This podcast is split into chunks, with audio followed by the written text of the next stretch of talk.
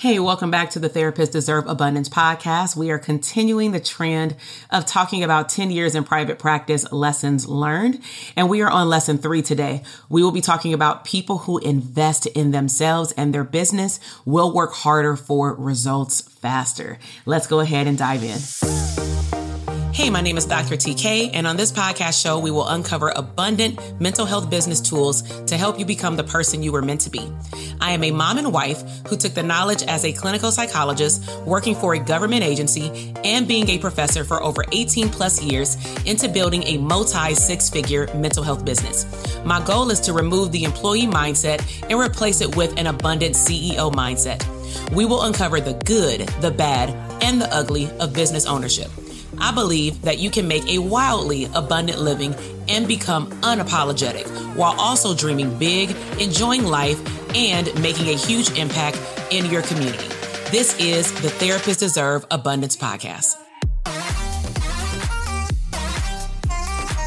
Hey, welcome back to the Therapists Deserve Abundance podcast. I am your host, Doctor T K, and I am still in celebration mode for making it to my ten years in private practice, July twenty twenty-two. So if you have not had a chance to listen to episode one and two regarding ten years in private practice lessons learned, I would highly encourage you to go listen to those. You can listen to them out of order. They don't build on one another like my courses, but I would highly encourage you to go back and listen. And so today we're going to be talking about people who invest in themselves and their business actually work quicker, more efficiently, and faster to get those results. And so during my early years of private practice, as I had mentioned in um, lesson one and two, I had access to help. I was able to talk to people, but I did not take as much action as I probably should have, looking hindsight. One of the things that I did, and I think that a lot of therapists do this still to today, is that if I can't get my question answered, I go to Google or I go to YouTube, right? And I call them Google and YouTube University. And they served me well, but to an extent, to the extent that I didn't realize during the time until I start feeling burnt out, is that it took a lot of hours to find information. Matter of fact, it was information that was not that helpful. And it wasn't that the content was not clear and concise. It was more that it wasn't helpful because it sent me down the YouTube rabbit hole. It sent me down a Google or Pinterest rabbit hole. And what that means is that you may listen to three to four videos. And let's just say if you listen to three to four videos and they're from one creator. If the videos or, you know, articles were written across the last five years, that individual, and I do this on my podcast, you may hear me talking about the evolution of one particular arena. That's because right now the online space and algorithms change like a lot. They change every five seconds. But what if you listen to three to four gurus in your specialty, if they have videos or articles or, you know, uh, TED Talks or something like that. And then you find that for the most part, they're saying the same thing, but how to go about it, they are giving you conflicting information. And that's really how I felt, which is why I felt like it took me so much longer than it should have to become more clear and take action in my business the way that I do now, right? And I know that how I am now is a result of my journey. It's a result of having, I'm going to say, lessons learned. I don't like to say the word mistakes, but that's what people may frame it as. But more importantly, I stopped, I sat still, and I learned from what I went through. I just didn't let it, you know, get swept under the rug. And so during my ten years, I, especially in the earlier years more so, I saw investments as opportunities like for marketing. It had nothing to do with therapy. And that was one of my blocks as well, is that I couldn't find anyone who could teach me how to build the back office of a private practice.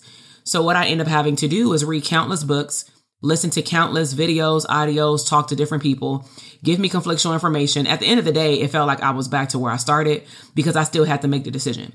So it took me a while, needless to say, to say yes to investing in myself because I got so many just, I had so many different thoughts about, well, will I even get an R O I out of this investment? So during the time, I would say if I had to put a category or label on it, I had a scarcity mindset, also known as a poverty mindset. I was really focusing on manifesting failure over abundance. I'm going to say that again, because you, you may want to write that down. Sometimes we believe that, oh, we're in a good space. We have a degree. We have a business. We want a business, or you got stuff popping in your personal life. Therefore, you're abundant. You have a prosperous mindset. You go to church. I, I don't know whatever your thing is, but when it boils down to believing in yourself to go to the next level, that's when I really see scarcity and poverty mindset come up the most, especially with the therapists that I encounter. Okay. And like I said, is it that you're focusing on manifesting failure, meaning you're desiring and you keep talking about all the things that will go wrong versus focusing on, if I do this and I put in the work, what will come out of it? So I started to believe over time, because I had to change my way of thinking, that if I invested in anything, like if I gave somebody my credit card, I already know how I get down in terms of action and execution. That's always been like in my blood. Okay. And so I get stuff done. And I know that I would want both types of R O I. The intangible R O I, which is a mindset shift, me believing that anything is possible. And I also want a tangible one, which is money in my bank account, clients on my caseload, clients in my database if I'm doing coaching, books sold, whatever that might be. I want both tangible and intangible R O I, even though I know that one or both will take a certain amount of time, right? So once I did decide to go all in and invest in myself, I actually couldn't look back. And truth be told, I started to question, like, you know, what, what, what took me so long? Why didn't I do this sooner? Because I started to see immediate results because of how I was showing up because of the investment. Now, don't get me wrong. Some people invest in products or services, or you may just buy a book and you never open the book to even see if you like it anymore. I could see if you read the first two chapters, it wasn't what it was cracked up to be. And then you decided, you know what? I don't like this book, because I have that notion where if I start reading a book and it ain't flowing with where I'm going, I'm not even going to be interested to retain the information. So I'm gonna stop reading the book and I'm gonna go find something that is of more interest to me, but it still is focusing on the same goal, right? But some people don't even log on to the course. I remember having, maybe this happens like literally once or twice, where we had one or two students that we have a guarantee in the Dope Therapist Academy for a certain amount of time, you can request a refund, right? So we have those stipulations written into a contract. We have the student sign the contract. And then that way, if they try to refute the contract, we'll just send them a copy of their contract. And so one of the areas that we talk about is taking full responsibility for your actions, to the point where I've even made orientations for the portal. I have like a welcome call or kickoff call in the Facebook group, just like all these things to outline the program and the product, right? And I also have like a behind the scenes with every bootcamp that I have to show people what the portal actually looks like. And so with that said, I had like one or two individuals that Um, in the last, I'm gonna say two and a half to three years, they requested a refund. And then when at that time we had to know the reason, like why. And I still ask that question, even though we said no questions asked, because that's still feedback to make me make my program better if there's something that needs to be enhanced or changed. And so these two students had said something to the effect of, oh, it's not working for me. Now, because that was their choice in words, I'm going to then go into the portal. I'm going to go look in the online course and see, okay, where did they leave off? How can I provide support? Did they get stuck somewhere? And also, all of our calls are recorded. So were they showing up to coaching calls, or did it show in the portal that they watched the replay? Because we can see everything. When was the last time you logged in? What was the last place that you touched? What sections are completed, or at least you marked them complete? So these two students had not, had not gotten past the orientation. They had not even done the questionnaire, the assessment. They hadn't even gotten to the bonus to reshift their mindset, to talk about time management, to handle themselves in the course, to then be able to go into the actual framework that would be teaching them the things to show them how to have a profitable practice. And so, of course, I sent all this back in a very concise but straight up way, and um, no response. So I'm sharing this with you is that, you know, when people are called out on their bullshit, when people are called out about them saying that they did something, but then the data shows otherwise, you can't argue and lie against your data. So why am I sharing this with you? How long will it take you to realize that you have to make an investment in yourself?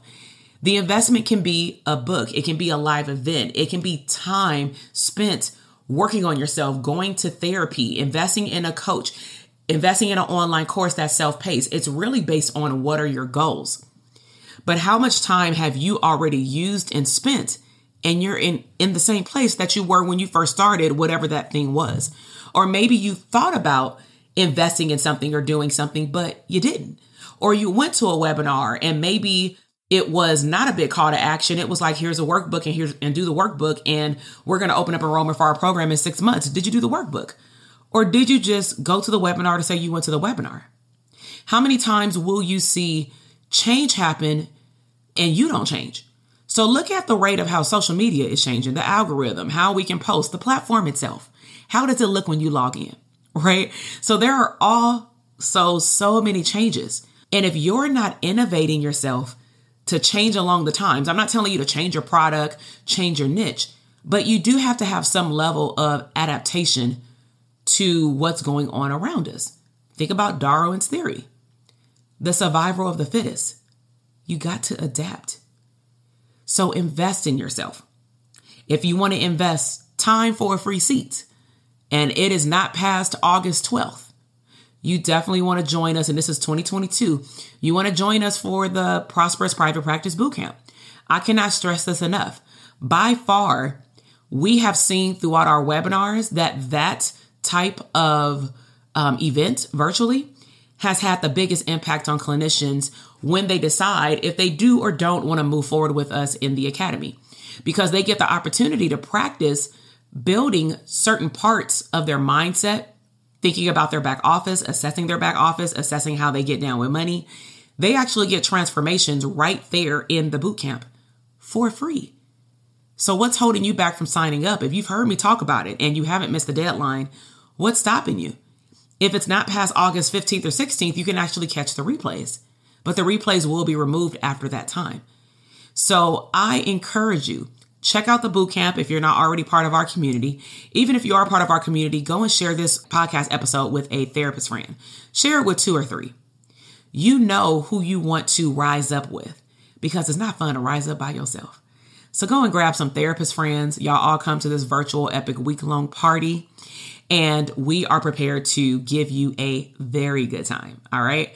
So we will continue on the ten years in private practice, ten lessons learned. We talked about today, how do you invest in yourself so that you can get quicker and more efficient results versus stalling out and saying, I'll wait until later. We will continue this journey and I will see you in the next episode. Bye. Listen, I am over here dancing. You just finished another epic episode of the Therapists Deserve Abundance podcast. Now, I don't know about you, but that flew by way too fast. So if you want more, head over to doctor T K dot com for additional abundant resources. And if you are looking for a tribe of abundant therapists like yourself to bounce around ideas and tap into another level of business growth abundance, be sure to join our Facebook community exclusively for therapists. The link is waiting for you at doctor T K dot com.